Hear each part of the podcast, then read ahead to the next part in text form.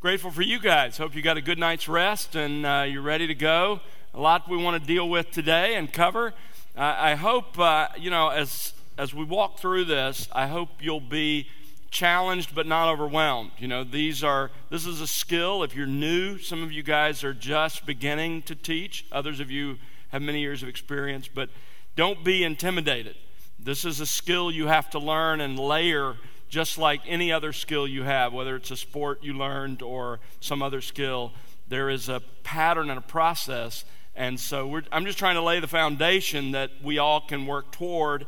And uh, so I hope, I hope you won't be discouraged by that, but encouraged as we get started today. And I thought it would be good as we begin to just rehearse again where we left off last night. I just want to recap exegesis. Exegesis, you remember, is, is studying the biblical text, it's bringing out, drawing out the truth that is in a given biblical text. And, and that process is uh, inductive Bible study, and it involves five basic tasks. And we talked about all those last night. Preparation, that's really just getting yourself ready, making sure you have the right tools, making sure your heart is is rightly dependent on the Holy Spirit as your teacher. But then comes the core, the heart of exegesis, which is observation. And that's why I walked through all 12 of those steps. As I mentioned to you, the first four of them, many of those things happen uh, before you begin your week to week study of a book.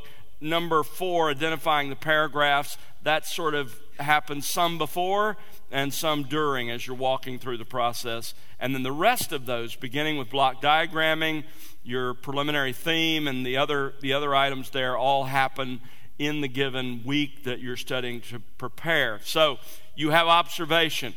That is the heart of your exegetical work. But, but that's not where it ends. We mentioned, in addition to observation, then, as you gather all of that research, all of those details into your mind and onto your pieces of paper, you need to seriously think about it.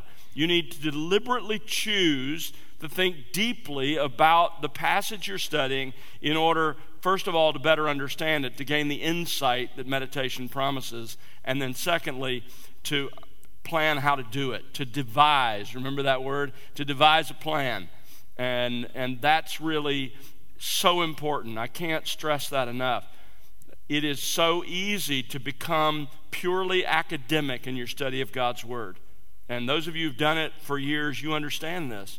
But meditation is key to internalizing the truth. It becomes ours. So we're not simply standing up giving information, but we have really embraced it personally.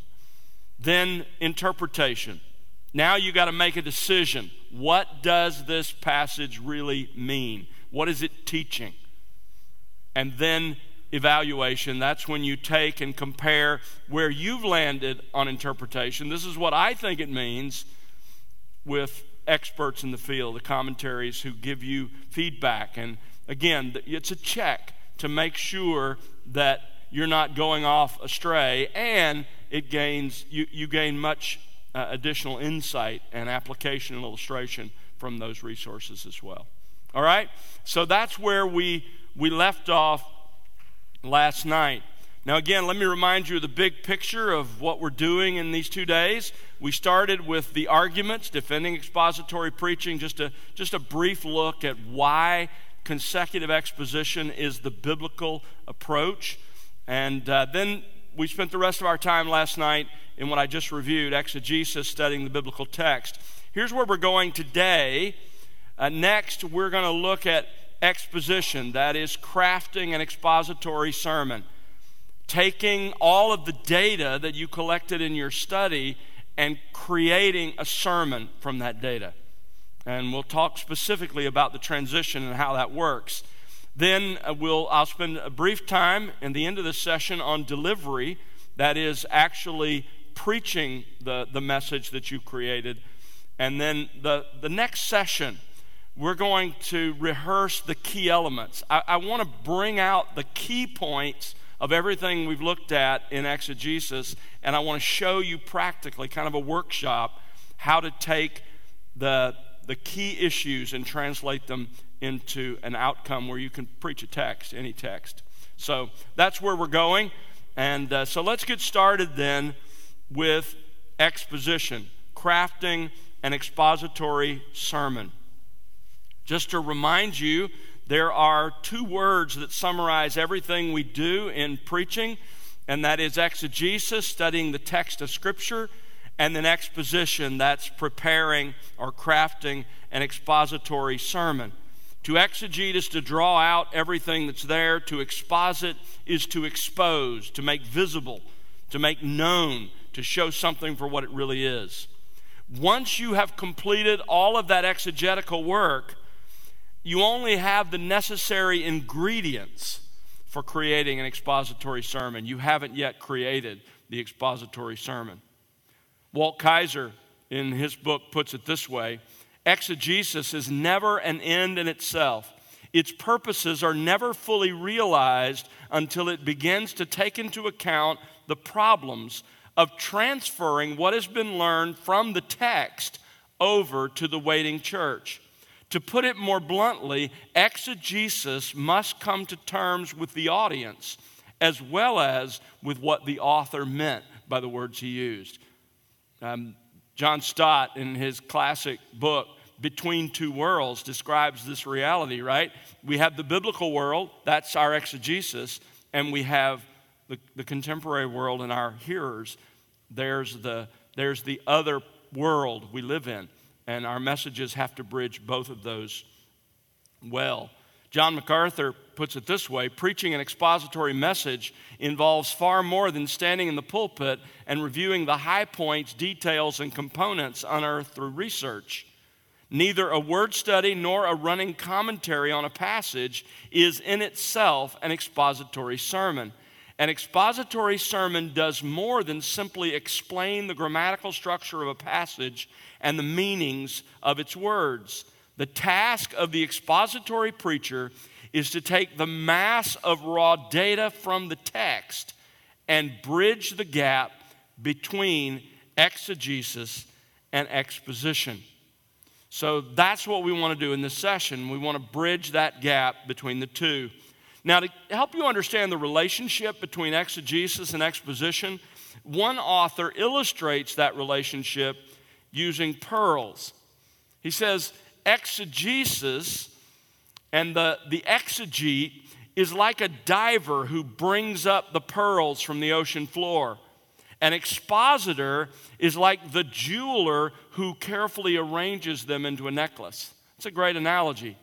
In your exegetical work, you dive deep to get the pearls of God's word that are there. But in exposition, you take those pearls and you arrange them neatly in a way that reflects the authorial intent and yet is clear to your audience and means something to them. Exegesis is a science with fixed laws and methods. Creating an expository message from that exegesis is more an art. There are science elements to it. We'll, we'll see that as we walk through it, but it's also an art that you develop in and learn. I want to take us deeper into each of the steps in the art of, the, of an expository message. Just as we did with exegesis, where I gave you a series of tasks that are involved in exegesis, I want to do the same with creating your sermon. Here is a summary of the process, and I'm going to develop each of these but here's how you take your exegetical work and convert it into a sermon. First of all, you write the proposition. This is absolutely foundational because the passage is about something, and so your sermon has to be about something. And hopefully, it's the same thing the passage is about. That's writing the proposition. Then, structuring the message. There's your outline. You have to, you have to show the structure. Uh, any, any good communication involves basic structure. And our job as exegetes is to follow the structure of the passage and make that the structure of our message. Then you have to build the body of the sermon. Once you've got the, the heart, which is the proposition, and once you've got the skeleton, which is your outline, now you've got to put some meat on the bones. You've got to fill in the message with all the, the proper data to help explain that passage to your listeners. Then you want to create a logical flow. That is your transitions from one point to the next. You have to show your listeners, I'm now leaving one point and going to another point, and that's the logical flow. Then you write an introduction and conclusion. And then you, you'll want to format your notes. That is, you need to decide what are your notes going to be like? How are you going to format them? How are you going to mark them? How are you going to make sure that you can glance down at your notes and see the important things and they'll jump out at you? We'll talk about that as well. And then preparing your heart to preach. What do, what do you do to go once your, your exegetical work is done, your message is finished? How do you prepare your own heart in order to get into that pulpit and preach? So that's, that's a summary of the process we're going to deal with as we think about moving from exegesis to exposition. Now, how do the specific steps in exegesis that we talked about, how do those relate to exposition? A careful exegesis of the passage will provide you with the key components of a biblical expository sermon. And here's how it works in exegesis, look at those, those three components there. In your exegesis, here's what you gathered you gathered the theme of the passage, you gathered the syntactical structure, that is, the, the flow of the author's thought in your block diagramming, and then you gathered, in addition to that, a lot of detail, a lot of historical and grammatical detail. Your word studies, all of the, the, the cross references, all of the data that you collected. Those are the three fruits of your labor in exegesis. You've got the theme of the passage, you've got the author structure, and then you've got all of this detail that you've collected. How do those relate then to your expository sermon? Well, first of all, the theme, the exegetical theme that you arrive at in an expository message becomes your proposition. Whatever you said that passage was about, you're going to make some changes to it, and we'll talk about what those changes are, but it becomes the heart of your proposition in your sermon. The syntactical structure, what you got, that visual overview in your block diagram, that becomes your outline and all of the data that you collected, the historical and grammatical detail, that fills out the body of your message. So that's how the, the various parts of exegesis relate then to the finished sermon. So, with that in mind, let's walk through then this process of creating an expository sermon. As I said, it begins with writing the proposition writing the proposition. I have a, a couple of shelves in my library of books on preaching. And although those different resources disagree on many different points, all of them, without exception, agree on the need for a proposition. The terminology that they use varies. It, some of them call it the proposition, others call it the central idea, the big idea, the theme, the thesis, the main thought. There are a lot of different ways it's expressed. But whatever you call it, every cohesive sermon has a proposition. As we've seen again and again, the heart of our job as preachers is to find the central theme of the author in that passage to understand how he develops that theme, and then to make his theme and his development of that theme central to our, our sermon. And at the heart of that is a proposition. What exactly is a proposition? Well, John Broadus, in his classic book on the preparation and delivery of sermons, says this Whether a sermon has two points, or 10 points, it must have one point. It must be about something. And the proposition identifies that one point. Think of it this way the proposition is the sermon reduced to one sentence. What is the sermon about? It, It, in an expository message, the proposition is the exegetical theme of the passage put into the form of a timeless truth. If you're just doing a topical sermon that has no relationship, then maybe your, your proposition is something you create. But if you're doing a, an expository sermon, it's not something you create. It is the theme of that passage, the author's theme, put into a timeless form. And we'll talk more about how to do that. And obviously, it should be as concise as possible without sacrificing clarity. Uh, Vines and Shaddix, in their book on preaching, argue that for the sake of conciseness, it should be no longer than 15 to 18 words. Uh, you know, that's arbitrary, but you get the point. The point is, it ought to be concise. It ought to be something that you can say briefly, concisely, and that people can hear and follow and they know what, what your message is about. So, the purpose of the proposition is to declare in a clear cut statement the timeless theme of the passage you're preaching and the exact objective of the sermon. And hopefully, those two are the same. All right? So, how do you do it? Let's talk about the necessary components of a proposition. Let me give you a summary, and I'm, I'm going to fill these out. So if you don't understand it right away, I'm going to give you examples. So stay with me, I think you will get it. The proposition, technically speaking, involves three parts, three elements. The first element is a concise statement of the timeless truth of the passage. That's what I was just talking about a moment ago. That is really the heart and soul of your message.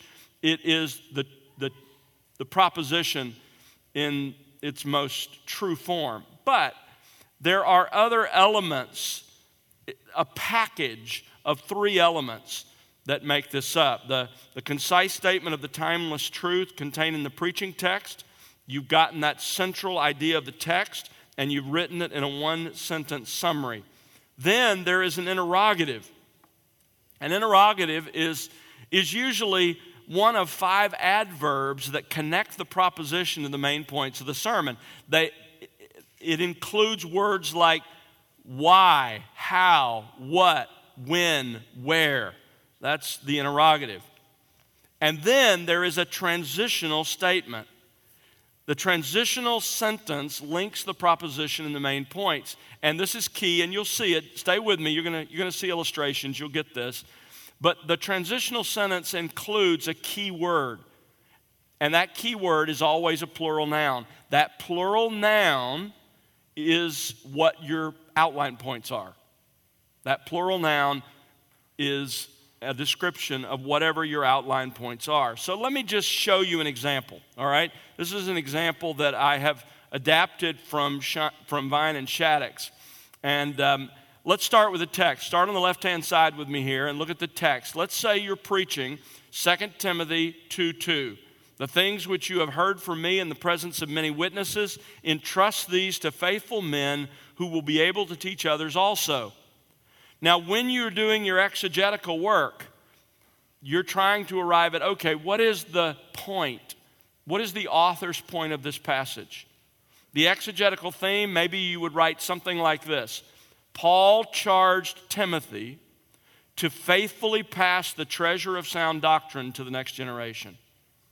Okay, that, that is your exegetical theme. You're just trying to say, what is this about? In the simplest way you can. But when you come to, to convert that to a proposition, you want to make some changes. You want to identify and change those elements that need to be made timeless. Remember, you're making the bridge in your sermon from the biblical world to the modern world. So you want to take out, for example, past tense verbs often unless they describe something God did in the past. You know, God saved us in Christ, or God, you know, if, if, you're talking about something God did that's part of redemptive history, then maybe you leave that past tense verb in. But if you're talking about other people, you don't want past tense verbs. You don't want proper names often, except for God's name. And you don't want dated terminology. You don't want specific circumstances in the past. You want to make it timeless and cultural issues and so forth. So, when you look at the exegetical theme there on the left, what are the elements there that are dated? Paul, Timothy, um, charged, past tense verb, and the rest of it is pretty well timeless. So when we look at the timeless truth, here we've taken our exegetical theme. All that's happened here is we've taken the exegetical theme and taken out those dated references. So now we have what is who is Paul in this context? And who is Timothy? Well, Paul is the one doing the, ch- the charging here, but what is who is he charging? He's charging Timothy. What group does Timothy represent? pastors, Christian leaders. You could say pastors, you could say elders, but you can also say Christian leaders. Christian leaders must faithfully pass the treasure of sound doctrine to the next generation. Do you see how your exegetical theme with those changes of dated things from the past becomes then the proposition of your sermon? Why? Because that's what the verse is about. And if you're being faithful to preach that verse, then you're going to take his theme and make it timeless, and it becomes the main point of your sermon. You tracking with me? Do you see that? All right, so then there's your timeless truth. Then in your proposition package, there's going to be an interrogative. So you, you state the timeless truth. This passage teaches this. Christian leaders must faithfully pass the treasure of sound doctrine to the next generation. And then comes an interrogative that transitions. But how do we accomplish that task? See the adverb how, the question? How does that happen? And the reason this, this interrogative is how is because I believe that this passage is teaching how. I didn't just pull that word out of the air. It's like this passage is telling us how to do this. Then comes the transition sentence. Paul identifies the key principles involved in building a ministry to last or creating a legacy of faithful men. Now, you'll see I'm, I'm using now a plural noun. What's the plural noun in that transition statement? Principles. Why did I choose the word principles? Because that noun describes what's being taught in this verse. It describes my outline points. Each of them is a principle. You see the cohesiveness? You have your exegetical theme becomes your proposition, and the timeless truth builds into an interrogative. What is this passage telling us about that timeless truth? It's telling us how. It's not telling us why, although why is there, but, but it's primarily telling us how to do this. And then I'm, I am taking the, the principles of how, and I'm using the word principles to describe the, the rest of what's taught here. And each of my outline points is a principle. Employ the right method in trust, that's to teach and disciple. Impart the right content. Pick the right men, faithful men, and pursue the right goals. Here's what this passage says those men should be when they're fully trained. Okay? You see that? You see the structure and how it works? So that's, a, that's an example then of, of how this works. By the way, I will give you, and what I'll send you with the package of things, we'll send you um, a list of plural nouns. It's not all encompassing, but it'll give you an idea of the kinds of plural nouns you can use. Several pages of plural nouns that you can you can use. And when you do this, I would encourage you to work toward exactness. When we get lazy, what do we use for our plural noun? I have five things this passage teaches. We use the word things a lot. That's not helpful. Be more exact. What are they? Are they warnings? Are they are they principles? Are they motivations? Or what are the, the outline points describing? And the outline points, as we'll see, flow out of the passage. So be exact and work toward that. Um, let me give you another example. This is 1 Corinthians 3 9 to 11. I preached this message a number of years ago at Shepherd's Conference. The, the timeless truth of the passage is be careful how you build. And in this case, I didn't have to come up with the timeless truth, Paul did. He says exactly those words in this passage be careful how you build. Then I put the interrogative in statement form but Paul does more here than give us a warning. He tells us how to build. Again, how works, because that's what he's doing in this passage. My transitional sentence was he gives three foundational, and here's my plural noun, instructions for how to build a church, because that's what he's doing here. He's giving us instructions for how to build a church, build on the right foundation, use the right materials, and remember the rightful owner. So, again, you see the cohesiveness that you need to capture as you put these things together. Uh, let me give you another example and, and help me here. I, I preached two messages on Romans 5 1 to 11. These were my outline points. We have peace with God, we stand in God's grace, we hope in God's glory, we rejoice in our tribulations we are confident of God's love, we will be saved from God's wrath, we glory in God's person. By the way, I could have made that first point completely parallel and said something like, We have peace with God's law. I said, We have peace with God. Um, my outline would have obscured, I think, the clarity of what Paul's teaching if I'd made that change. So I left it alone in this case intentionally. Now, what would you call those? How do those things relate to justification? Having been justified, we have, and those are the, the list. What, what would you say those are? Give me a plural noun. Results. That word works. Results. What else? What other, what other plural nouns would describe what that passage is teaching about justification? Having been justified, these things are true. Blessings, that's another plural noun that works. Benefits is the word that I chose, similar to the ones that have been mentioned. So you see how this works. You're, you're saying, what does this passage teach? Reduce the truth to a timeless uh, truth, and then you transition to your plural noun, which is going to give you the, the clarity as you teach through this passage. And again, work for exactness. Several plural nouns can work, results, but as I said, I chose benefits. So my transition sentence in Romans 5 was this In these incredibly rich verses, Paul identifies the amazing benefits of our justification. And then each of my outline points flowing through the text were the benefits of justification. Having been justified, these things are true. Let me give you another example. This is James 1 13 to 18 about being tempted. Let no one say when he's tempted, I'm tempted of God. That passage. The timeless truth is temptation is a universal human experience. We will be tempted as long as we live. The interrogative that I used was how, there again, because I do think this passage is, is explaining how, how should we respond when we find ourselves facing temptation?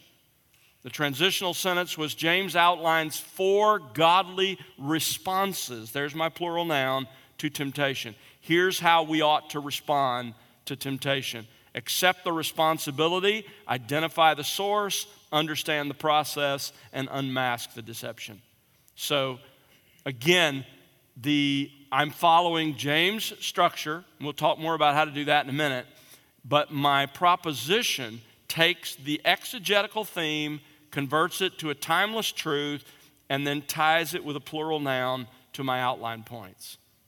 This is really helpful for clarity. This isn't just playing games. This lets this gives your listeners a roadmap both to the passage and to your sermon. As far as the delivery of the proposition, generally, this package we're talking about generally fits near the end of the introduction, just before you move into the first main division. So think introduction, end of introduction, this package, the propositional package. Maybe you read the text first before you begin your introduction. Maybe you read the text just before you deliver this package. But regardless, it's going to come normally just before you begin the first main point so that they know where you're going uh, in your sermon. Although that's the norm, there are two viable reasons to present the proposition in your conclusion. There, there are two reasons you may want to hold your proposition and bring it at the end. One of those is when you have a hostile audience who's not going to listen once you present your proposition. And the classic example of that is Peter in Acts 2. You know, he lays down, of course, Stephen as well later in the book of Acts. But in Acts 2:36, after Peter has preached the bulk of his sermon, here comes his proposition. Therefore, let all the house of Israel know for certain that God has made him both Lord and Messiah, this Jesus whom you crucified. And of course, everything breaks loose. um, so there, that's with a hostile audience. Sometimes that's the way to go. You, you explain, you bring in the issues, and then boom, you bring the proposition in at the end. You're, you're teaching in a setting, let's say in a public school setting or something, where, where you know that not everybody's going to tolerate what you're saying or the point of the passage. You explain it all, you bring it to bear, and then you bring the proposition at the end.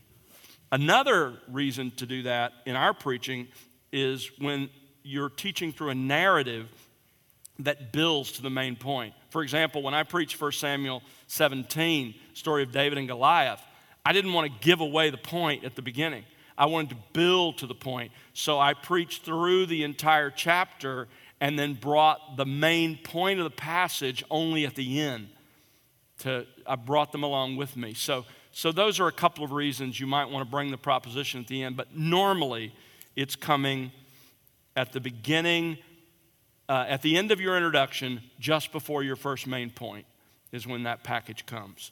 Now, if you're tempted to skip this step, listen to J.H. Jowett, who pastored in London at the same time Spurgeon did, famous preacher. He said this No sermon is ready for preaching, not ready for writing out, until we can express its theme in a short, pregnant sentence as clear as crystal. I find the getting of that sentence is the hardest, the most exacting, and the most fruitful labor in my study. I do not think any sermon ought to be preached or even written until that sentence has emerged clear and lucid as a cloudless moon. He's exactly right. It is absolutely crucial to the sermon, it is the heart of the sermon. Just like if you're trying to explain that passage over, over coffee to someone, I hope you're going to explain the main point. That's what you do in your proposition. It's the main point of the passage, and it's the main point of the sermon. So, let's move on then to the second part of building an expository sermon. We've seen the, the proposition, which is absolutely crucial. So, let's move on to structuring the lesson. Structuring the lesson.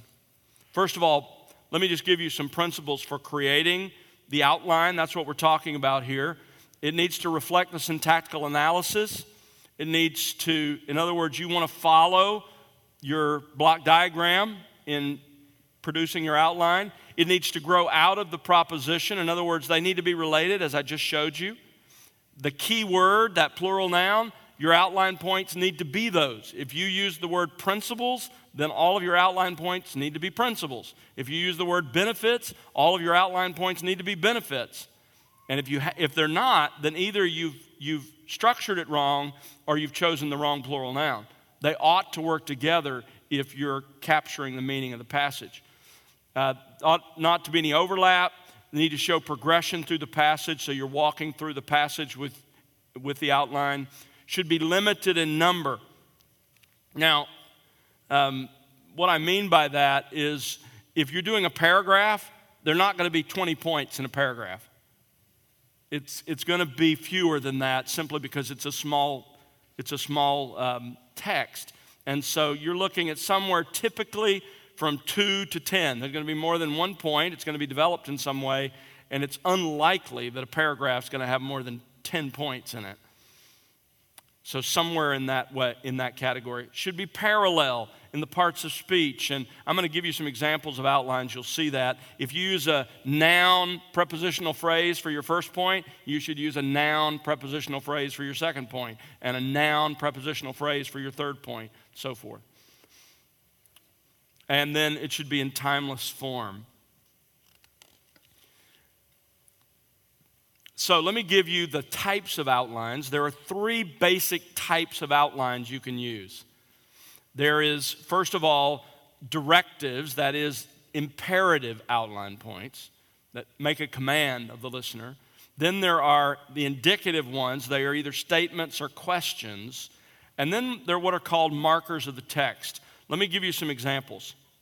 Here is directives in the imperative mood. I just showed you this a moment ago. This makes a command because the text makes a command. Build on the right foundation, use the right materials, remember the rightful owner. Those are imperatives, commanding the listener to do something. Don't force this approach on the text. Some texts it works for, and other texts it doesn't. So you use this when the text is really making commands of the listener. Here are some examples of statements and questions in the indicative mood. I was preaching through Ephesians 4, preserving the unity of the church. And verses 4 to 6 there have that list. There's, you know, one body, one spirit, one hope, one Lord, one faith.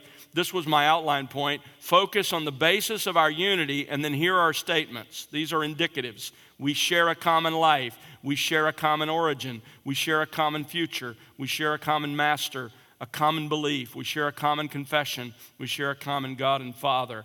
So you can see there, those are in a sentence form. That's a legitimate outline structure. Here's uh, another example. This is uh, in that same passage. The components of Christ's plan for his church Christ distributes spiritual gifts to the church. Christ appoints the leaders of the church. The leaders equip the members of the church. The members accomplish the ministry of the church. And the plan results in the growth of the church. So those are sentences. You can also do the indicative mood in questions. Um, when I did the same passage, when I did verse 13 of Ephesians 4, I, I used questions. The goal of Christ's plan, when will we reach the goal? Who will reach the goal? How will we reach the goal? What is the goal? Again, just flowing through that verse and used questions for my outline as opposed to um, statements or imperatives. The last kind of outline uh, structure you can use is just called markers of the text. That is, it marks the flow through a given passage. Uh, here's a simple example the command, the method, the results. And again, it would assume you're walking through the passage, just marking the flow of that passage. Here are some, some that I've used Mark 2, uh, a specific question about fasting, a specific answer about fasting, a general principle about Jesus' kingdom. You'll notice those are not imperatives and they're not indicatives, they're not sentences or questions, they're markers of the text. They mark the flow through the passage. Here's another example from Matthew 18 a picture of God's forgiveness of us, a picture of our unwillingness to forgive others. The parable of the soils, the unreceptive heart, the superficial heart, the preoccupied heart, the prepared heart. Markers of the text. Now, those are the outline types you can use. When do you develop your outline? Well, it's kind of an integrated approach. Think about your outline from the beginning of the time you start your block diagram. When you're doing your block diagram, you're looking at his structure and you're thinking about his structure, and you begin thinking about your own structure and how it's going to reflect that. So it's kind of a it's a process. Think about it, write down ideas as you walk through it. Always be thinking homiletical outline, that is preaching outline, even as you're doing your exegetical work. How can I take his structure and make it mine?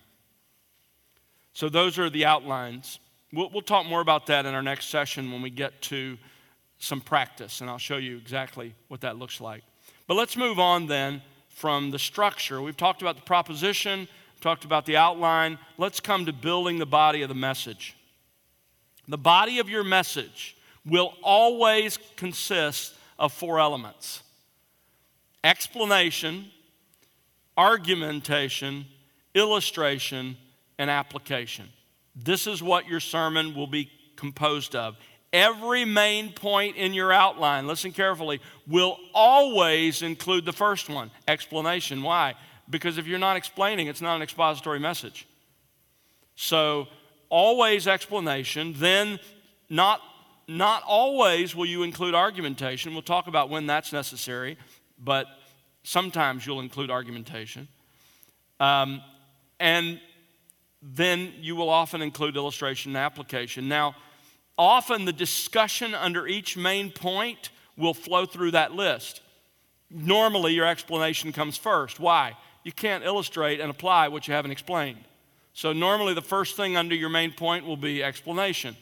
Then, if there is argumentation, it typically will come next because you're arguing for your explanation. You're saying, here's why you ought to believe this. Then comes illustration and application um, as you, it, it may weave, illustration and application may weave throughout the main division, but explanation will always come first. So let's, let's look at these. First of all, explanation. This is what it says and what it means. This is what it says and what it means. Vines and Shaddix say explanation is foundational for expository preaching, and it is its primary distinguishing factor. Robert Thomas said, The point that differentiates expository sermons from other types is not the cleverness of their outlines or their catch cliches, neither is it their relevance. These are helpful and necessary, but if the explanation of what the author meant is missing, so is the heart of Bible exposition. So, this is what distinguishes exposition. Now, when we talk about explaining the text, all we're talking about is that data that you collected in your study, what you learned from the context, how that, that paragraph relates to what came before and after it, the syntax, your block diagram, and how the phrases and clauses connect back to the main point of the paragraph, the word studies you did, the historical data you collected, the theological issues that need to be explained. So, this is where your explanation comes from. It is a gathering of the data that you collected in exegesis in an organized way. Secondly, comes argumentation. What if I told you that everybody sitting listening to you teach believes everything you say just because they respect you so much? Yeah, I hear the chuckles. You get it. I, you'd say, listen, Tom, I was born at night, but not last night. I, I know that's not true. And it's not, it's never true. Every time we speak, there are people sitting out there arguing with us because they've heard something else. They've, they've come to a different conclusion, or maybe they've never considered it, but they're just skeptical. And so, our job is to anticipate their objections and answer them in the message. This is called argumentation. The primary purpose of argumentation is to convince the listener that our interpretation of the passage conforms to the rest of Scripture and should therefore be embraced as the truth. Now, our primary tools for argumentation are there on the slide in front of you. The primary tool is the Scripture itself, the exegetical detail that we've, we've dug out in our research, parallel passages that support and prove the point we're making in that passage and supporting passages of Scripture using the analogy of faith. Logic is not uh, inappropriate to use. Sometimes you'll say, This has to mean this because, and then you lay out your logic. Authorities is another way to argue. argue. You can quote commentaries, systematic theologies, church history, quotations from reputable expositors to say, Look, I'm not standing out here alone on this interpretation. There are other voices that you believe who've said the same thing about this passage. So that's argumentation. And again, you won't need to use that even in every sermon, but you'll use it often. Whenever you think that somebody sitting out there is going to go, I don't think so, then you want to include argumentation. And the more people that are going to argue with you, the more extensive your argumentation needs to be. So if you're, if you're in a church where everybody comes from a background that's more Arminian and you're teaching about election, then you, you're going to need to lay out your case more carefully, obviously, and graciously. So you, it depends what you're preaching and your audience as to how much of this there is. The, the body will also, the body of your message will also consist, thirdly, of illustration. This is what it looks like.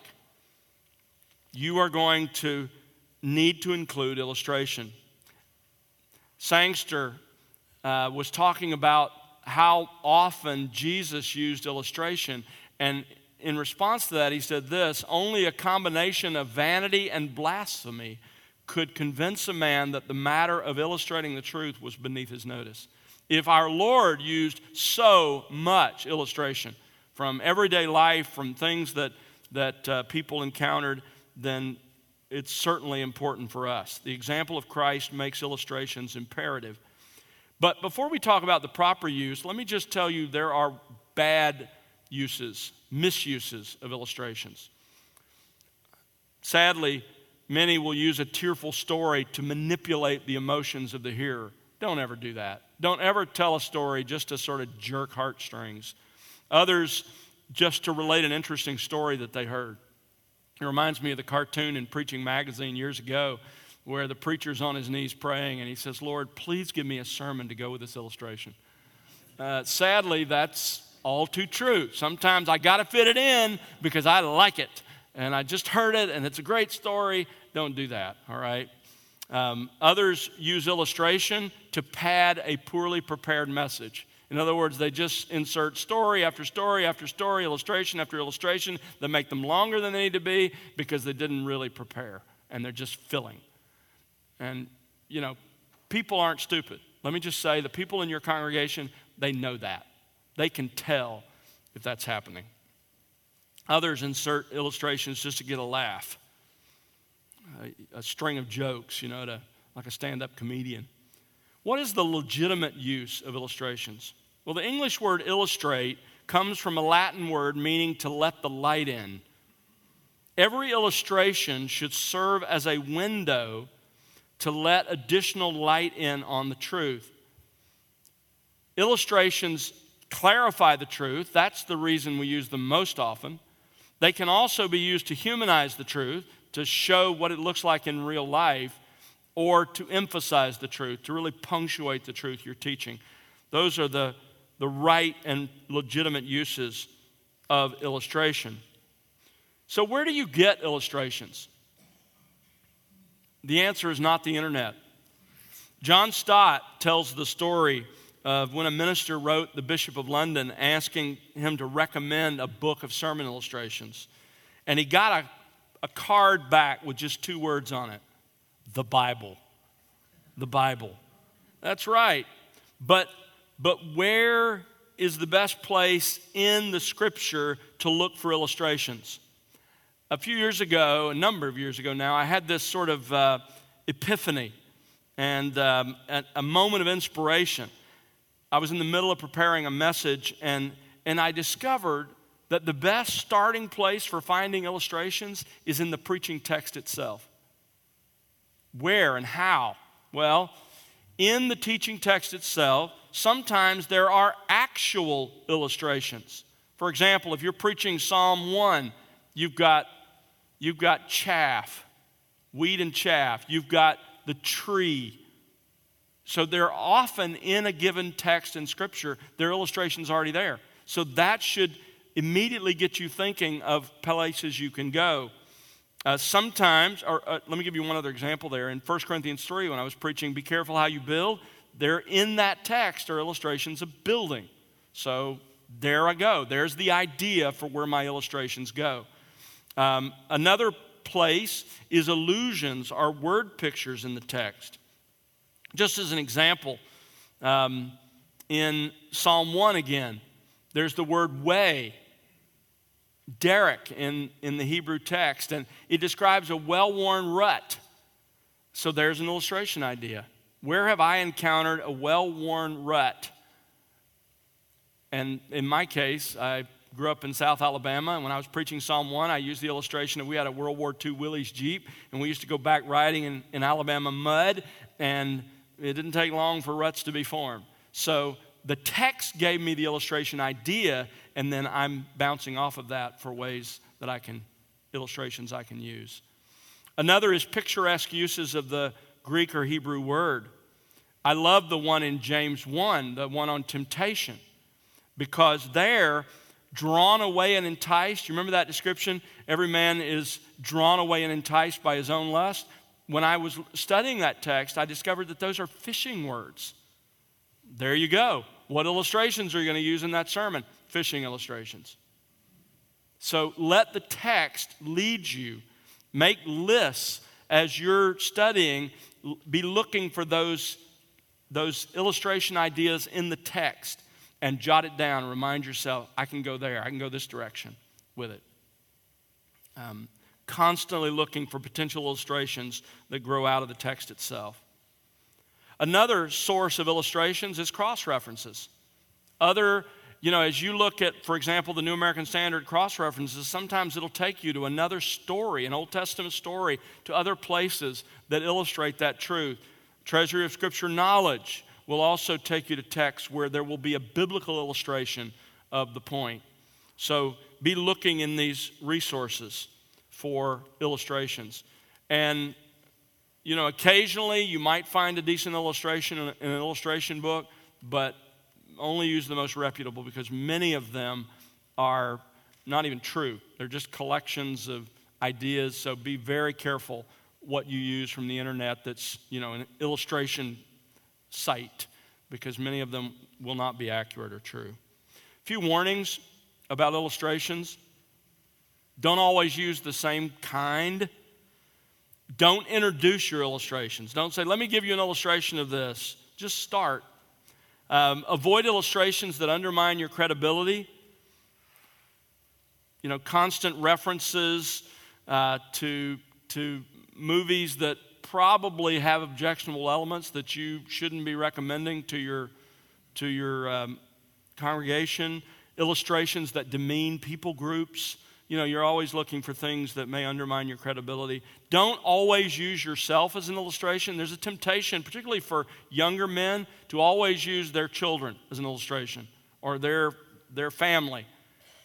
Do that in very small measure because, frankly, people don't want to hear about your family as an illustration all the time.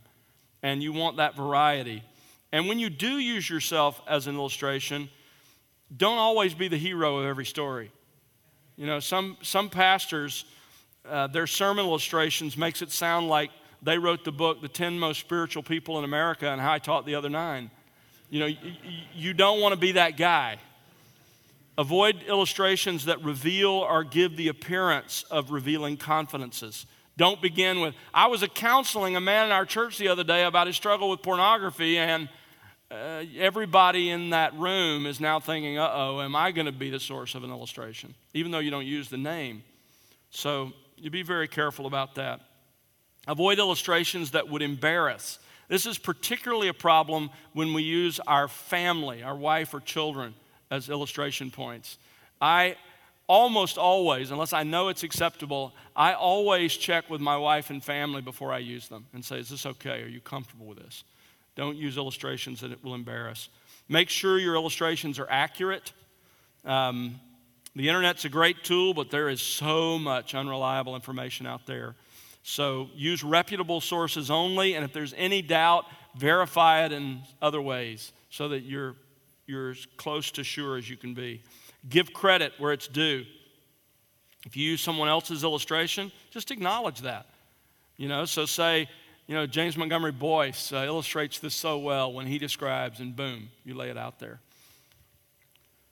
So, those are the building blocks then for the body of a sermon explanation, argumentation, illustration, but there's one more, and that is application.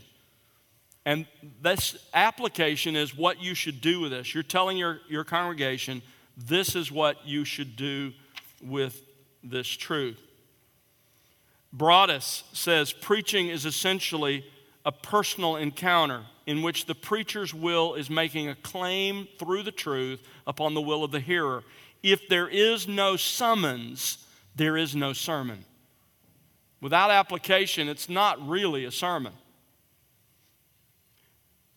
Henry Ward Beecher expresses it like this A sermon is not like a Chinese firecracker to be fired off for the noise it makes, it is a hunter's gun, and at every discharge, he should look to see his game fall.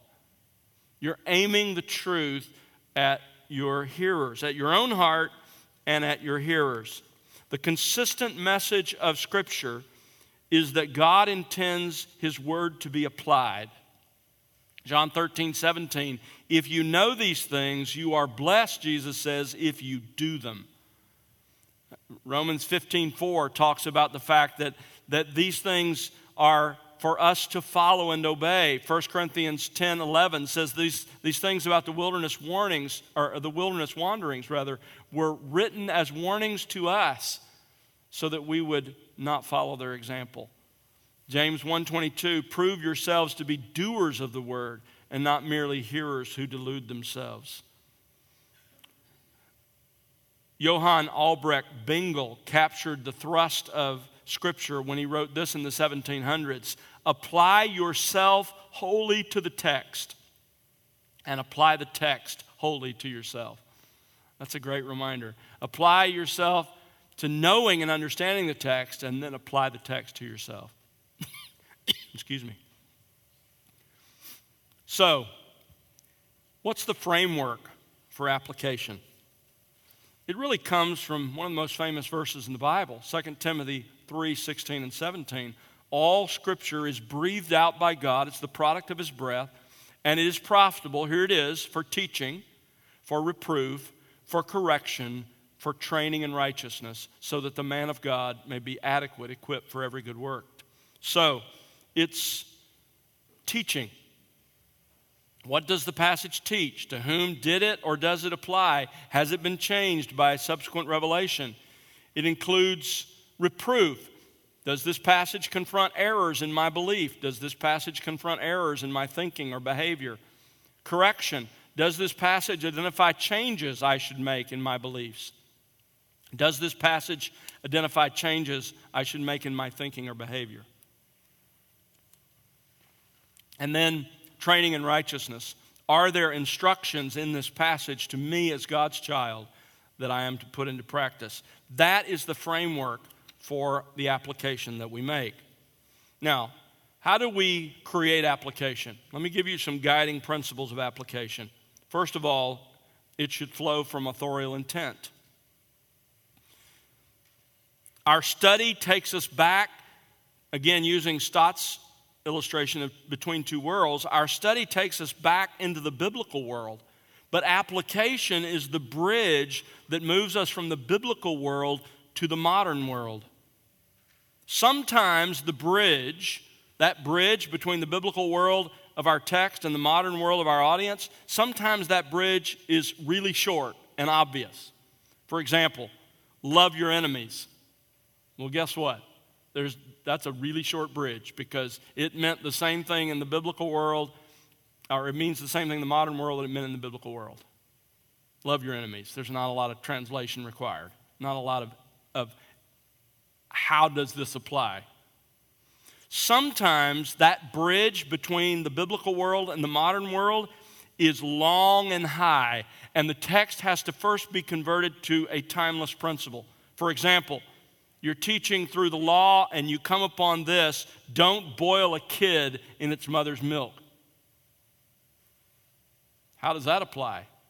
Well, you have to reduce it to the timeless truth that in that context, don't participate in the idolatrous practices of the people around you. So sometimes the bridge is really short, and other times it's a long and high bridge that you have to help people bridge between the biblical world and the modern world.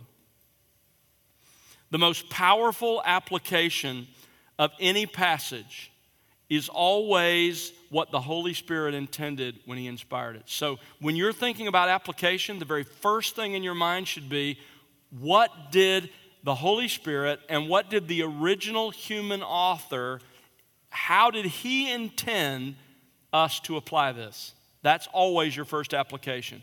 Not some idea you have, but uh, based on authorial intent. That's what you want to be looking at. Secondly, it should distinguish between commands to specific individuals or groups and those universally given. This is obvious, but it's so important to remember. Genesis 22 is a great example. You know, God commanded Abraham to offer up his son Isaac.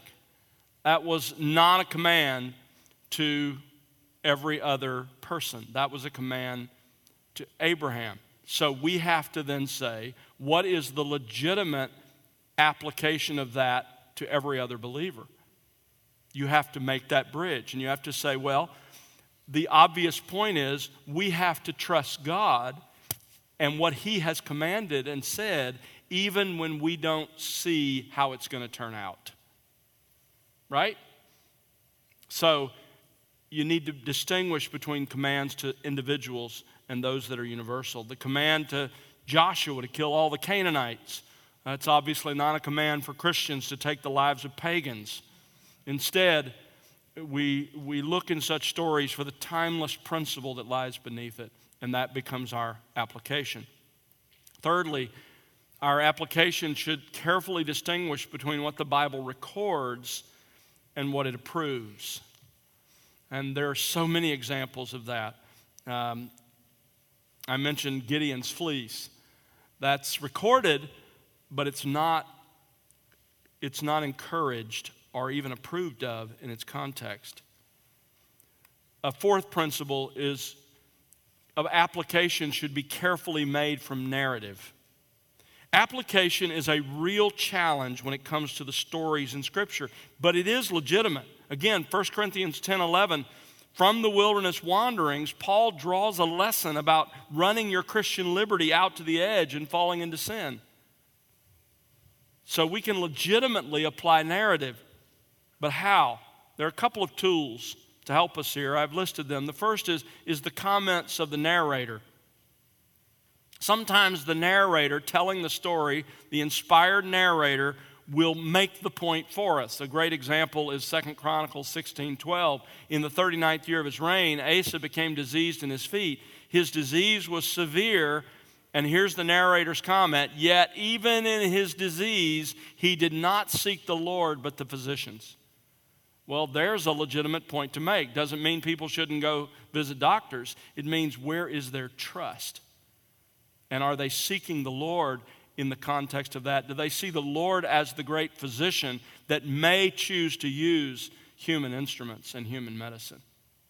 So you're always looking then at the comments of the narrator in narrative to say, is there, is there a lesson that the narrator's making? Another place you can look is at the words of the main characters. When you read a story in the Bible, you understand that there was a, usually a lot more said than is recorded. So the author included what he included in that dialogue to make a point. So you're looking then uh, for what, under the inspiration of the Spirit, he carefully chose to include. That means that he considered those words very important to the point he's trying to get across. I remember when I was preaching through 1 Samuel 17, that jumped out at me. That you have several quotes that the, the writer of 1 Samuel chose to include from that story, that account. A lot more was said, but he included those because they're at the heart of what he is intending to communicate. So you're looking in narrative for the words of the main characters and what you can learn from what they're saying. You're also looking at the purpose of the entire book. Back to 1 Samuel 17. When you're studying when you're studying and teaching 1 Samuel, you're looking at the overall theme of the book, which is what? A transition from the, the judges to the monarchy. And so you start with chapters 8 to 10, and you have the call for a king. We want a king. Give us a king. You have Saul. Well, what is the nature of a king? A monarchy usually means what? When, when Queen Elizabeth dies, what happens? Who comes to the throne? Yeah, her son, or if he's still living, she may live longer than he does. But, but whoever that is, that's how a monarchy works. Well, guess what happens? You have the first king of Israel, Saul, and the next king is David, who has no relationship to Saul. So if you're not in the palace watching this unfold, what's your first assumption? Hmm, something underhanded went on. Must have been must have been a coup of some kind. And so why does Samuel include that? He says, listen, this was God's transition. God said, I'm going to put in place a man after my own heart. So you have 1 Samuel 15, which shows Saul's heart and you know his refusal to obey God. And then you have 16, where God says, I'm going to identify a man after my own heart. Chapter 17 is what it looks like to be a man after God's own heart. He's consumed with the glory of God. David says, you know, look at what he's doing to our God. So often, the purpose of the entire book will tell you you also look for God's direct assessment or application in context. Um, for example, in 1 Samuel 15, God's rebuke of Saul through Samuel. When God or the author directly censures or approves, then direct application and narrative is legitimate. A great example is John 12, where Jesus says of what Mary does, what she has done will, is, is wonderful and it'll be recorded wherever the gospel is preached. Then you know okay, I can make application from that narrative legitimately. Another principle of application is it should only embrace the promises made to us. Bernard Ramm, in his book on, hermeneut- on um, hermeneutics, says this Every promise in the book is mine, is one of the overstatements of the century. Every promise in God's word is not yours, not mine. So, is the promise universal in scope? Clearly, the promise of the end of Revelation is universal. Come, let the one who hears come. Whoever wishes, let him take of the water of life without cost. Uh, is the promise personal? A great example of this are the promises in the upper room discourse, John 14, 26, and John 16, 12, and following, to the apostles to help them remember all that was that they saw. The Spirit would help them and call to their mind all that they saw as they wrote the, the New Testament. That's not a promise to us, you know. Lord, help me to remember what I didn't study. It's not that. It's God's promise to his apostles. Is the promise conditional? James 4 draw near to God, he'll draw near to you. Is the promise timeless? So you, you want to make sure that you're looking at the promises carefully. The application should be suited to the audience. And you understand this. If you're preaching to an audience of adults or a cross section, your application is going to be one thing. If you're preaching to middle schoolers, it's going to be different, um, or high schoolers or whatever. So you have to think about the kind of people who'll be in the audience. And then the final principle of application is it should be placed in the message where best suited to the text. That can be throughout the body of the sermon it can be in the conclusion of the sermon. Uh, I like to do both. So you include application under each main point or throughout the main points and at the end as well. Um, what, is exact, what exactly is application, though? Let's make sure we understand it. It's focusing the claims of truth on our own lives, answering the question, so what? It's suggesting ways and means to implement the truth, how, and it's persuading um, or pointing out, I should say, the motivation, persuading people with what the text teaches. Why? Why should they do this? So that is that's what application does. It, it says, what are you supposed to do with this text? Let me tell you how you can live out the, what this text commands, and then here's why you ought to do it. That's application. Now, let me suggest that on point number two, there, suggesting ways and means, you have to be so careful because that is usually something that's not directly taught in the scripture. If you're saying the Bible says you need to, you need to study the Bible and you want to help people understand practically how to do that, be careful because the further you get away from the scripture itself, the less authority you have. So when you start saying um, you need to get up at 5 a.m., you've now gone beyond the scripture. So if you do that, it's okay to do that, but I, I would say include that at the end of your sermon. And I always say, whenever I do that sort of thing, I'll say, now look, this isn't inspired, but here are some helpful ideas. So that you're differentiating between what the Bible says in application and what you're saying in application. Be very careful with the authority you've been given. What are the sources for application? Clear application in the text itself. Sometimes you have the imperative. There you go. Do this, don't do this. Um, sometimes it's the hortatory mood. Let us. Let us do this. Let us do this. Same thing, same idea. Your own spiritual experiences with the issue the text addresses. Uh, this is based on 1 Corinthians. There's no temptation taken you, but such as is common to man. So as you think about application, sometimes it's knowing your own struggles can help lead you to the right application of a text. Observation of the culture. Sometimes it's knowing what things are like in your city, in your town, and the struggles that are there and what your people are dealing with. That brings your application. Observation of your own people. By the way, let me just caution you on this point, however. Never preach at individuals in the, in the congregation, either by name, obviously, or by intention. In other words, don't craft your sermon and say, you know, this guy needs this. He needs to hear this. And I'm going to make sure I get it. I'm going to look at him when I say it. Don't ever do that. All right? Let your application be truly for the church and let the Holy Spirit do what he does. All right? And hopefully you can pray. I often will pray, Lord, use this truth in that person's life. Maybe I know someone's there that's not in Christ. But but don't ever direct your sermon at individuals.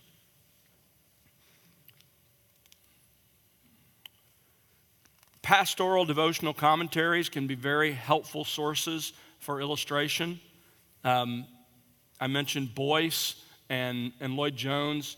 They, they, I'm sorry, for application. They can be very helpful in giving you ideas that move you in different directions for applying the truth. Let me give you some dangers with application. Making the timeless principles that you derive from the text or your application to have the same authority as God's explicit commands. Usually, this involves insisting that others live by your conclusions. It works like this. Let me give you an example, and I'm, I'm treading where, where angels fear to tread, but I'll do it anyway. Uh, the biblical imperative in Deuteronomy 6 says parents are responsible to teach their children God's commands. An application of that is our family, we believe, can best accomplish that via homeschooling. Okay, that's, that's a legitimate conclusion for you to make. But as a teacher, then, a faulty use of application is for you to say, therefore, every Christian parent should homeschool. Now, you've gone beyond what the scripture teaches. You're making a point that the scripture doesn't make. You're making your application have the authority of the Word of God. So be very careful to distinguish those two. Failing to distinguish between cultural commands and timeless commands. Foot washing is the classic example. Um, when, you, when you study the text, when you look at it in its context, when you look at the history of the church, when you look at the rest of the New Testament, it's clear that was not something that was to be consistently an ordinance of the church. Another danger in application is artificially identifying timeless commands as culturally conditioned.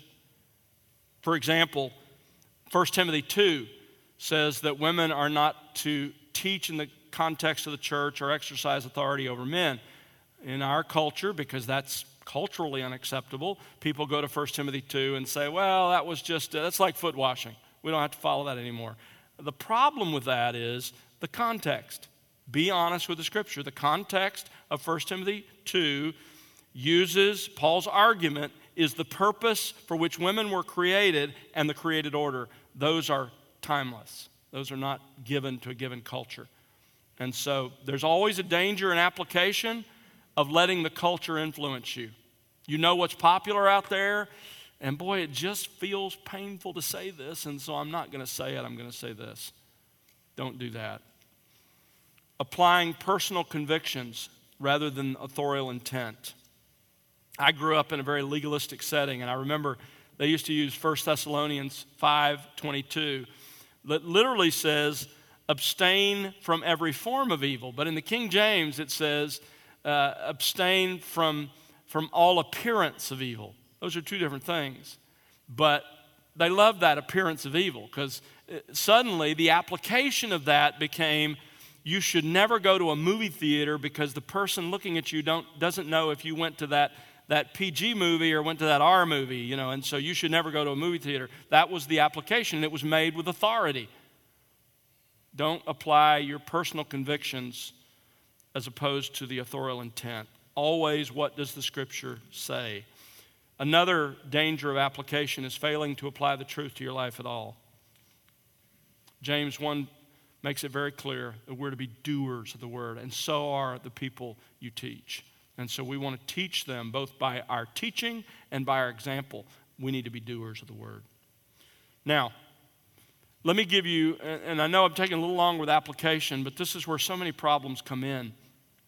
The key questions of application are what did the author want the original readers to do in response to this passage? The key words there is original readers. Second, what am I supposed to do in response to this passage? Third question, why am I supposed to do what this passage teaches? And fourth question what are some practical ways or means that I can think of to do what this passage teaches? And then you apply that. Let me give you an example Exodus 20, verse 14 You shall not commit adultery. What were the original readers supposed to do with that? Well, the point was God expressly forbids his people to have a sexual relationship with anyone who is not their spouse. But what was the authorial intent of that passage? To me, what is the ultimate question about what am I supposed to do? I may not enter into a sexual relationship with anyone who is not my spouse. But there's also, beyond that, the question of what, what are we supposed to do with this passage? Well, the authorial intent also includes I may not allow myself to desire a sexual relationship with anyone who is not my spouse. Why do I know that that's part of authorial intent? Because of what Christ says. It makes it very clear. And of course, the 10th commandment makes it clear as well. But, but it's clear that that is legitimate application. Why am I supposed to be careful sexually? Well, back to Exodus 20, verse 2. Because I am the Lord your God who brought you out of Egypt. I'm the one who redeemed you. I have a right to tell you how you use your body. What about ways and means? Well, here's a way or a means not allowing close relationships with members of the opposite sex who are not my spouse. And here's another not being alone in a potentially intimate situation with members of the opposite sex. Those are ways and means. They're not commanded in Scripture, but they're ways and means to accomplish that. All of those are legitimate applications of that command. But the farther you get down the list, the more careful you have to be because the final ones are not commands in Scripture. So, what do you say? You say, look, this is not command in Scripture, but these are really helpful ideas. You need to be so careful with the relationships you allow. Does that make sense? All right, so that's application. Application, argument, and illustration and application. Those are the parts of the body of the message. Again, explanation, you explain what the text says. Argumentation, you explain why they should believe your, your explanation. Illustration, this is what it looks like in a picture and then application this is what you ought to do with it. Those four elements build the body of your sermon. That's what it consists of. Now, as far as the process for creating that body of your sermon, the stages, there are really three stages in constructing the argument or the discussion of your sermon. The first of those we've talked about already in your exegesis, you're collecting the data. You know, you're, you're taking the sheets or computer or whatever you're using and you're collecting the data from your study. That's, that's the first step. The second step is creating a rough sketch of the sermon. At this stage, you're not creating your finished sermon, you're creating a sort of flow of thought.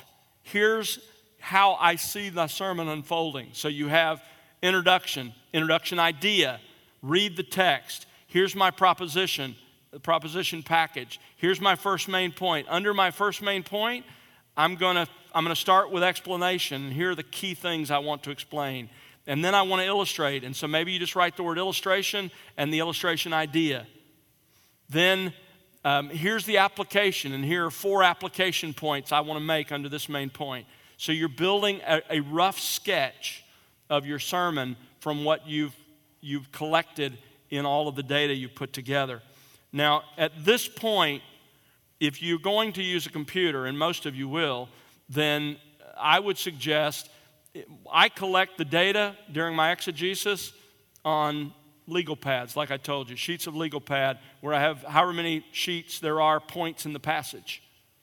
And then when it comes to creating a rough draft of my sermon, I create that on computer. Now, let me, let me just see if I can do this here. I'm going to exit this uh, presentation and show you one of the things that will save you time, if I can get my cursor to work. I'm not sure why it's not working. Um, let's just see if this works. You guys know why I can't get my um, cursor to work here? I think maybe it's because I need to display the screen separately. Yeah, whatever I did messed me up here. It looks like you have a separate screen because it's up there. Yeah. Sorry, just a moment. Technology. Go on slideshow. Uh, Uh, oops.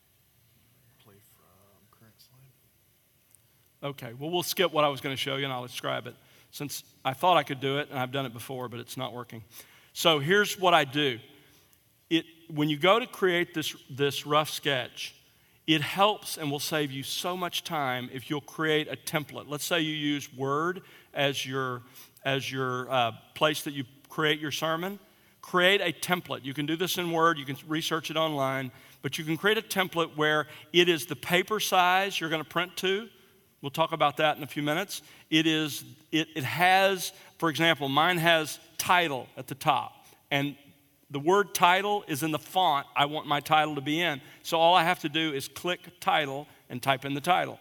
And then below that, it says scripture. And I click scripture and I type the scripture in. Then my outline points, it has, it has Roman numeral one, and my outline point just, it just says outline point. And that's my template. And then behind it is, is quotation marks for the reference for that outline point.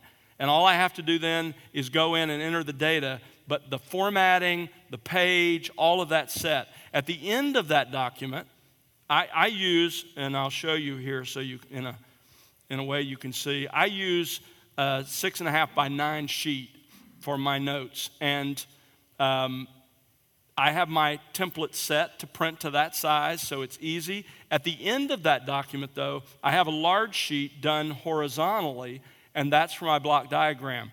So the first thing I do is open the template and I copy to that last page my um, the text for that and I do a block diagram on it and then I save it at the end of that document. So the, the block diagram is always there with my sermon notes and I never lose the work that I've done.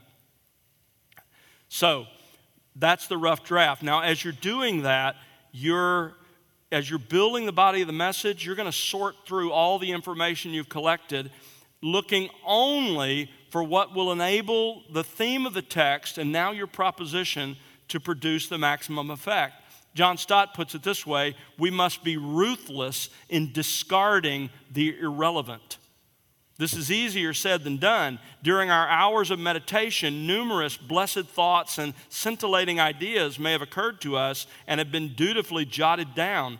It is tempting to drag them all in somehow. Resist the temptation. So you're now looking at those sheets, you collected data as you're creating this rough draft, and you're saying, what really is important for people to know about this passage? What illustrates it well? What are the most important application points? And then the third stage is writing the sermon. Writing the sermon. And this is where you fill it out. And I would encourage you to write out enough so that you don't lose all the study. I, I study 30 hours a week.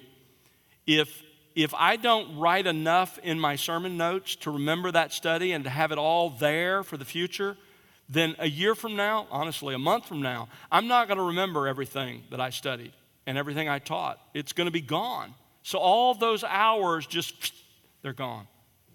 But if I make my sermon notes full enough so that I have captured everything important in that text, and I can preach from those sermon notes a year from now with, with a short review, now I've captured the heart of it. So I would encourage you to consider that. Also, it is important for clarity. By the way, Lloyd Jones uh, did this for many years. He wrote out his sermon in near manuscript form. Why? Because, as Francis Bacon said, writing makes an exact man. Or, as John Stott argues, the discipline of clear thinking demands writing. So, there's, there's benefit to forcing yourself to put it down on paper and know the flow of what you're going to say. You also can say it in new and fresh ways. When you're in the pulpit, you tend to revert to the same way that you've always said things. But when you're in your study, you can fashion it and frame it in a fresh way m- more easily. Um, by the way, just a little test is, and I won't spend long on this, but one of the things you can do is take your sermon notes and color code those four elements that are supposed to be in the body the um, explanation, application, argumentation, illustration, and just go through your sermon marking how much of each you've included. What you're going to see is you're probably neglecting something, or you're probably doing too much of one and not enough of the other. And uh, so this will help give you a balance as you look at your, your sermons. The next part of exposition is creating a logical flow. Creating a logical flow. And this has to do with showing your listeners that you're moving from one point to another. John Broadus writes Transitions are to sermons what joints are to the bones of the body. They are the bridges of the discourse, and by them the preacher moves from one point to the next. We're talking about transition statements. The purposes of a transition is to provide emphasis, to emphasize the main divisions of the message and movement to show your audience that you're moving from one main point to the next main point, logic to show the logical connection between the two major points, and introduction to introduce the next main division. So they're very important. Here are the components of a transition. And again, I illustrate at the end, but look at the components there. You have a brief review statement, a transition word, a, a question or statement regarding the next point, the key plural noun repeated. So here's an illustration. There's one last instruction. There was my plural noun, key word. There's one last instruction Paul gives to us as the leaders of the church. Not only are we to build on the right foundation and use the right materials, there's my review, but also, there's my transition word going to my third point.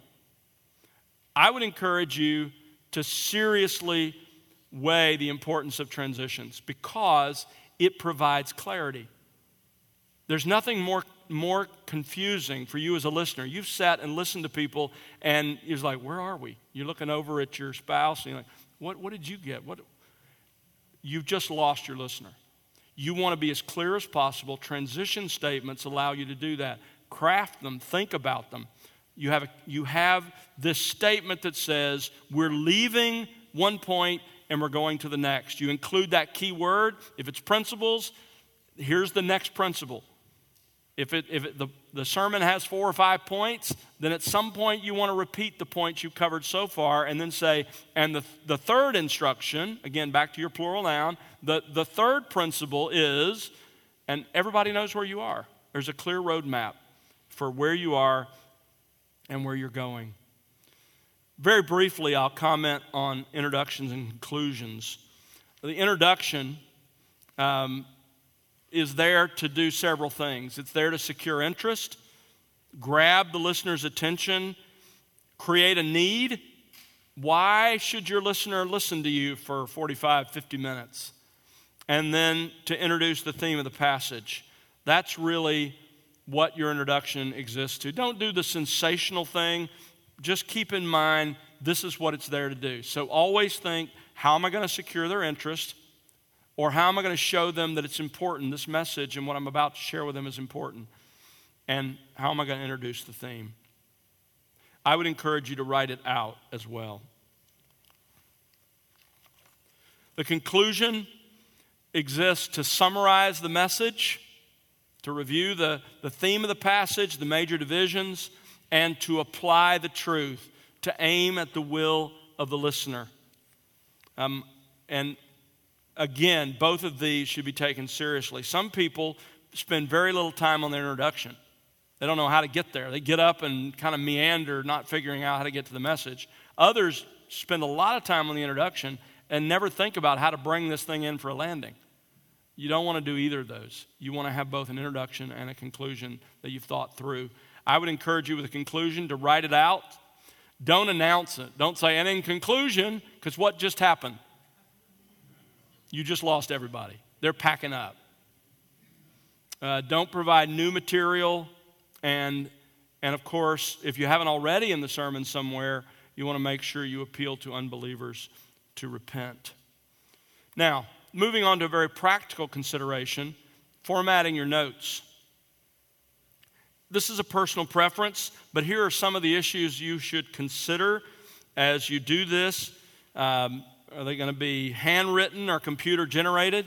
I would, I would strongly urge you to use a computer because, first of all, if you have handwriting like mine, they're readable, um, searchable, they're easily edited. You can also block and copy from one sermon to another sermon if there's a section where you really explain something well.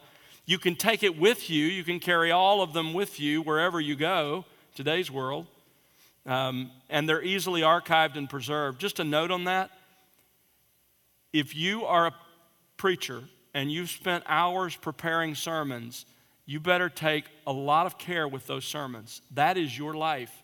So don't just have those sermons on one computer hard drive in one location, because if that computer's stolen or something else, a fire, there goes your life's work. I'm, I'm fastidious about this. You know, I have it on my computer, I have it in the cloud, I have it on another source because I, I don't want to lose all of that work. I have a file here, hard file of the sermons I've preached in my office. So spread out the, the risk and danger when it comes to that. Um, as far as the style, some people do a manuscript, either a full manuscript or a detailed outline. Others take just a simple speaking outline into the pulpit, and some even do it extemporaneously. I would not encourage you to do that unless you are incredibly seasoned and uh, are able to do that. Highlighting and underlining, you want to create your own key so that when you glance, and you can even see here on mine, I have things that I've highlighted, things I've marked in yellow. And so when I glance down at my notes, the main ideas jump out at me. You want to create your own key, whatever that is, to make those things jump out at you. Main points, keywords or points, verses you want them to turn to, authors that you quote, etc. Let me give you some examples of notes. This is uh, John MacArthur's notes. You can see again that uh, he handwrites, he doesn't use computer, but um, you can see that he takes another color, his red marker, and he identifies certain things. He, has, he writes the word key out there to say, don't miss this. If you're in a hurry, you're, you're, you're running late, this is something you don't want to miss. You need to punctuate this. And then you can see that um, he underlines certain key words. Um, he points the text out that he wants to call to people's attention. Here is Steve Lawson's notes. And I have no idea how Steve preaches from that. but you can see at the top, he has his outline point, and then he has uh, the, the text itself, the explanation, um, and, and then some points he wants to make. So, again, and he highlights certain things to draw his attention to them. This is different with each person, but you want to key your notes. You don't want to have a, a page that's white with black text on it and there's nothing. Why? Because it all looks the same when you glance down at it. You want something that's indicating what's important. Here is uh, John Piper's notes. He preaches from a manuscript, but you can see, even though he does a manuscript for future books and things, I assume, he does, he also mar- marks things. You can see he, he boxes scripture references, he highlights the, the text itself, um, and he has, he has points out to the margin that he wants to make. So again, he's, he's keying his notes to that. I'll skip this one. No, I won't. I'll go back to this. This is Adrian Rogers. He's now with the Lord, but you can see he took a basic out, speaking outline into the pulpit. He had a great memory and did a lot of it from memory. Again, if, if that's you, great, but that's not me. And here, here's a sample of my own notes. This is, um, you know, I even marked something for a time cut because I was worried about going long, which is always my issue as it is right now. Um, and and then you can see I highlight certain things in yellow. You can see I have my transition point right there before my main point um, that's marked with the arrow. Uh, there's one last instruction. I'm, i read that to you a few minutes ago, and then that introduces the third point, and it's marked with a different font or different uh, type size. And you can see I put the references that that point covers there behind it. It's in verses 16 and 17, so I'm, I'm never lost when I'm teaching through my notes. So, those are just some examples of what you can do in terms of notes. But you can see certain points in common.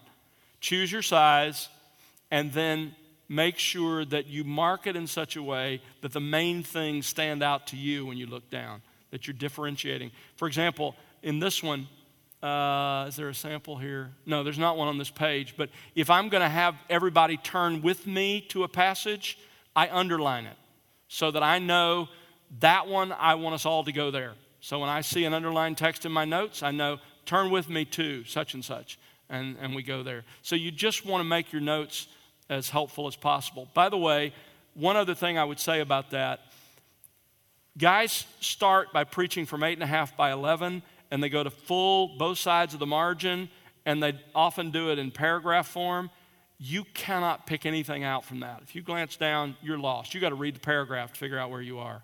You'll notice I do bullet points so that each point is made and I indent points under others that they support. So I know that that is somehow describing the point that comes before it. So when I glance down, I know where I am. I can, I can grab a sentence or two in my mind and I'm ready to go. And it's shorter, shorter lines, so it's easier to capture in a glance down. So, those are things to consider as you think about your notes. A couple of other things to mention in terms of preparing your heart and mind. Saturday night or Sunday morning, pray through the passage, mark your preaching notes, look up any references outside your passage, familiarizing yourself with them, uh, so that I'm not taking anybody somewhere that I haven't freshly gone and then pray and get to bed. Try to get as much sleep as you can. Sunday morning, uh, prayer and meditation, either mark or read through your notes, depending on your circumstance. But in terms of just before you're preaching, I would encourage you to consider a pre pulpit ritual, somehow to remind yourself of what you're doing. I'm standing down there, we're singing the closing song before I'm getting up. I'm briefly praying, Lord, I often pray Luther's prayer. You know, Lord, I can't make this turn out well. Won't you make it turn out well? You know, or, or I pray through 1 Peter 4.11. If anyone speaks, let him speak as it were the oracles of God. Lord, I'm, this is your word. Help me to preach your word as your word. Um, and, and other passages as well. Ask the Spirit's help. Then remind yourself briefly of your initial greeting. What are you actually going to say the moment you start? That's an awkward moment if you haven't thought about that. Um, and then the first few words of your introduction, make sure they're in your mind where you're going to begin your sermon. So, there's an overview of where we've been. And before this session is over, in just a few minutes, and I may take a, a, a few minutes extra to do this, but I want to briefly touch on delivery, preaching an expository sermon. We've talked about studying the text, crafting the sermon. What about actually preaching it? Well, it is obviously crucial to understand what preaching is. In his lectures on preaching, Phillips Brooks defined preaching, the act of preaching, as the communication of divine truth through human personality.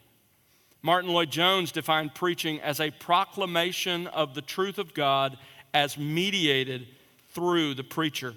Now, both of those excellent definitions help shape several guiding principles of an effective delivery. Let me just give you briefly, this, this won't overburden you. These are very simple but so important. Four primary principles of delivery. First of all, clarity. The most important component in delivery is clarity, communicating the truth in a way that it can be understood. How do you accomplish that? Well, first of all, you have a single obvious theme that you stress and repeat. If you want to be clear, then have that proposition. Be clear with it, state it, repeat it when it's appropriate to repeat it. Have a simple outline that clearly follows the passage. That'll aid clarity. Have brief transitional statements that review the previous major points and signal a change to the next major point to the listener. And then use words that are clear, grammar that's easy to follow. That's clarity. You do those things, you'll be clear. People will know what the passage means and how it's developed. The second principle of delivery is enlargement. Enlargement. The style of your communication should be an enlargement of your normal communication. In other words, it should still be natural. You shouldn't be one person communicating outside the pulpit and a different person communicating in the pulpit. It should still be you, but it has to be larger. Every component, such as your volume, your intensity, your facial expressions and gestures, all of those must be enlarged. In what way? So that the person sitting at the back of the room gets the message you want them to get. They have to be larger. Let me, let me illustrate this for you. Let me, let me, and I do this when I teach uh, preaching here with our seminary guys. I take them over to our large auditorium. Nobody's in there except a few seminary guys. I put them back in the terrace, and then I put one guy's on the, guy on the platform with me, and I say, okay, Start by speaking normally as you would if you're talking to me. I'm standing right here next to you. Let me illustrate. So, if I'm talking to somebody in my office, I'm talking like this. I'm talking in this is my voice. This, I'm not speaking softly. This is how I would talk to someone personally. The gesture sizes, this is the size I would use across my desk. The intensity of my face, this is the way it would look if I were talking to someone personally. But if I do that for an hour in this room, much less in an auditorium that holds 1,100. Guess what's going to happen? Yeah, exactly. Everybody's going to sleep. Everybody's going to sleep. So, what do I have to do? I have to enlarge everything. It's still me, it's not a different person, but my volume has to get louder. Why? Because I want them to hear it, and I want them to hear it well where they're not being put to sleep. I'm not worried about the guy on the front row, he's going to get it. I'm worried about those people back there. So I have to enlarge my voice. I also enlarge my gestures. If I'm normally talking to someone, my gestures are like this. I, I talk with my hands, but, but it's like this. But if I'm in an auditorium this size, then my gestures get bigger. They enlarge. My volume grows, my gestures get bigger. The facial expressions are more pronounced. Why? Because I'm not worried about him, I'm worried about him. And so everything gets bigger. That's how you have to think about it.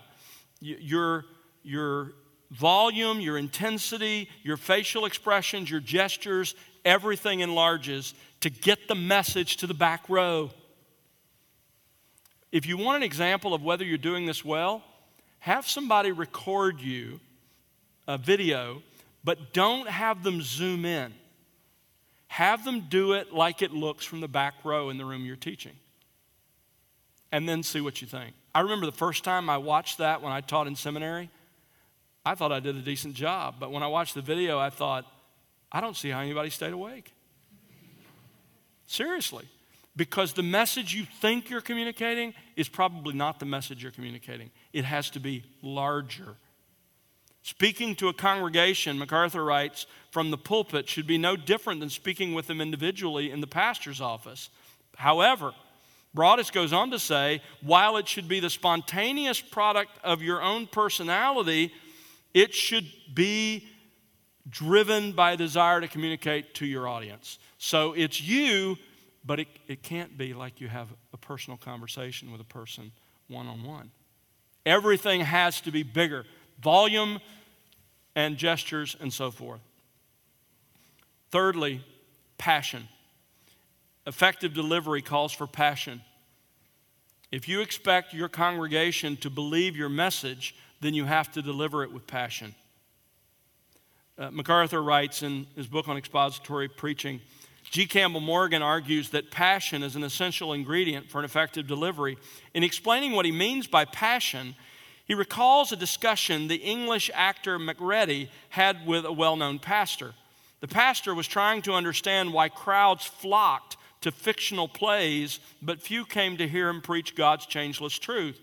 Macready responded, This is quite simple. I present my fiction as though it were truth. You present your truth as though it were fiction. He goes on to say, I'm not arguing for mere excitement. Painted fire never burns, and an imitated enthusiasm is the most empty thing that can possibly exist in a preacher. Given the preacher with a message, I cannot understand that man not being swept sometimes right out of himself by the fire and the force and the fervency of his work. In other words, how can you be genuinely passionate in your message? Listen carefully. Passion is the natural result of being truly consumed with the truth that you're teaching. If you are convinced that is the God's truth and it is important to you and it's important to the people you're teaching, you'll be passionate. You have a desire to get that truth across to them. Lloyd Jones writes Preaching is theology coming through a man who is on fire a true understanding and experience of the truth must lead to this. Notice that? A true understanding and personal experience of the truth leads to this. I say again that a man who can speak about these things dispassionately has no right whatsoever to be in the pulpit and should never be allowed to enter one. You say, How, what does passion look like for me? Well, let me give you an example. How do you respond in your favorite sporting event? or if you're not a sporting person, whatever it is that you're really passionate about, how do you respond? If you were to, if you're a Cowboys fan and you were to go to a Cowboys game, how would you respond at that game? That's your passion. If you're the kind of person that goes, wow, that, that was a great play, then that's your passion. but if you're the kind of person that goes, wow, that was a great play, then that's what it means for you to be passionate. And that needs to be the passion that you communicate as you're presenting God's truth. I'm not saying every moment, but when it's appropriate. And the fourth element of delivery is authority. Authority. A compelling messenger of the truth always speaks with authority. Our Lord spoke with authority, Matthew 7 tells us. Peter demands Timothy speak with authority in Titus 2:15. Peter demands this of anyone who has a teaching gift in 1 Peter 4 speak, as it were, the oracles of God. So, how do we demonstrate authority in our preaching? A godly character that complements our message. You want to have authority? Be the kind of person out of the pulpit that causes people, when you're in the pulpit, to say, Wow, I, I want to hear what he has to say. I know he's the real deal. A message that clearly and obviously reflects the authorial intent of the passage and can be delivered in that con- confidence. When you know that you've done the hard work and that you're teaching what God meant in that passage, you can speak with authority because you know it's not your authority, it's God's authority. Thirdly, a presentation of the truth that demands of the listener what the scripture commands. In other words, you're bringing the truth to bear. I'm not saying you should always do this, but from time to time, don't be afraid to use the second person pronoun you.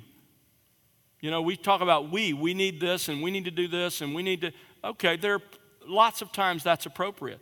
But there are times when it's appropriate to speak with the authority of God and say, you need to do this. Or you and I need to do this. And then another way to show authority is by using other scriptural passages to illustrate and support the preaching text. That brings authority because it's clear that what you're telling people is what the rest of the scripture brings to weight, brings to bear, and the weight on their lives as well. So,